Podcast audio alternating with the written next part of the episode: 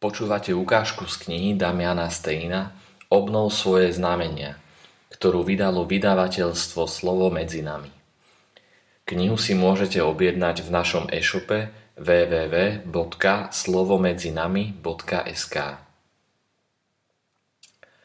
Ježišova vízia pre charizmatických učeníkov Keby sme z evanielí a zo skutkov apoštolov odstránili všetky zmienky o nadprirodzených daroch, ani by sme tie knihy nespoznali.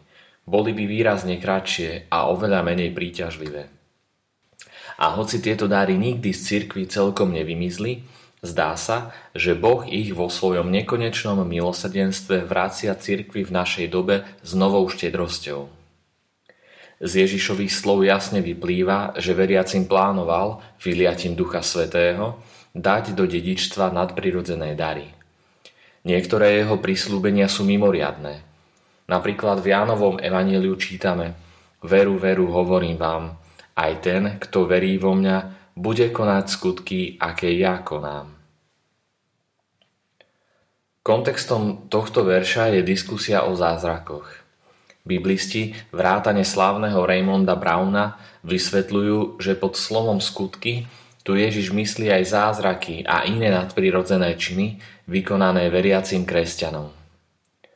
Komentujúc tento verš, Páter Brown píše Viera v Ježiša prinesie kresťanovi moc od Boha na konanie rovnakých skutkov, vrátane zázrakov, aké konal Ježiš, pretože keď sa človek zjednotí s Ježišom a Otcom, viera mu dáva podiel na moci, ktorú majú oni.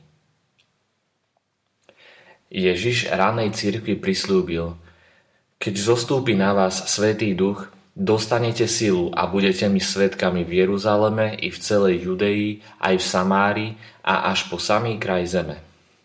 Dynamis. To je grécke slovo, ktoré sa používa v Novom zákone a prekladá sa ako sila alebo moc. Od neho sú odvodené aj naše slova dynamit, dynamický či dynastia. A slovo, ktoré sa v našom preklade často uvádza ako zázrak alebo mocný čin, znie v gréčtine doslova ako skutok moci. Preto možno verš Ján 14.12 chápať aj takto. Veru, veru, hovorím vám, aj ten, kto verí vo mňa, bude konať skutky, vrátane nadprirodzených skutkov moci, aké ja konám. Ježiš je vzorom kresťanského života – v liste Rímanom čítame, že sa máme stávať podobnými obrazu Jeho, teda Božieho Syna. Áno, hovorí sa tu o našom životnom štýle, no aj o tom, čo máme v moci Ducha Svetého k dispozícii pri svojej službe iným. V Novom zákone nachádzame tri veľké poverenia. Prvé poverenie je to, pri ktorom sú apoštoli poslaní do sveta a je im daná moc nad nečistými duchmi, aby ich vyháňali a uzdravovali každý neduch a každú chorobu. Ďalej je tu vyslanie 72. Potom si pán vyvolil iných 72 a po dvoch ich poslal pred sebou do každého mesta a na každé miesto, kam sa sám chystal ísť. A povedal im, uzdravujte chorých, čo sú v ňom a povedzte im, priblížilo sa k vám Božie kráľovstvo. Napokon Ježiš pri na nebo vstúpení rozširuje svoje poverenie na všetkých veriacich.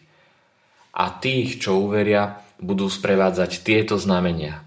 V mojom mene budú vyháňať zlých duchov, budú hovoriť novými jazykmi, hady budú brať do rúk a ak niečo smrtonostné vypijú, neuškodí im.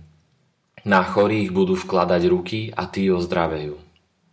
Oni sa rozišli a všade kázali – Pán im pomáhal a ich slova potvrdzoval znameniami, ktoré ich sprevádzali. Kľúčové slova v tomto úrivku sú tí, čo uveria, veriaci. Táto služba nadprirodzených znamení a divov nie je zverená len nejakej zvláštnej kategórii kresťanov, 12 a 72, ale je daná celej cirkvi. Tieto dary nie sú tiež prislúbené len nejakým učencom alebo veľmi svetým ľuďom, ale všetkým, ktorí veria. Tým samozrejme nechceme povedať, že odborné znalosti alebo svetosť nie sú dôležité veci. To je azda celkom jasné. Dejiny dokazujú, že ľudia s väčšími znalosťami a väčšou svetosťou dokážu využívať svoje duchovné dary neporovnateľne efektívnejšie a plodnejšie. Na začiatku to však nie sú nevyhnutné kritériá.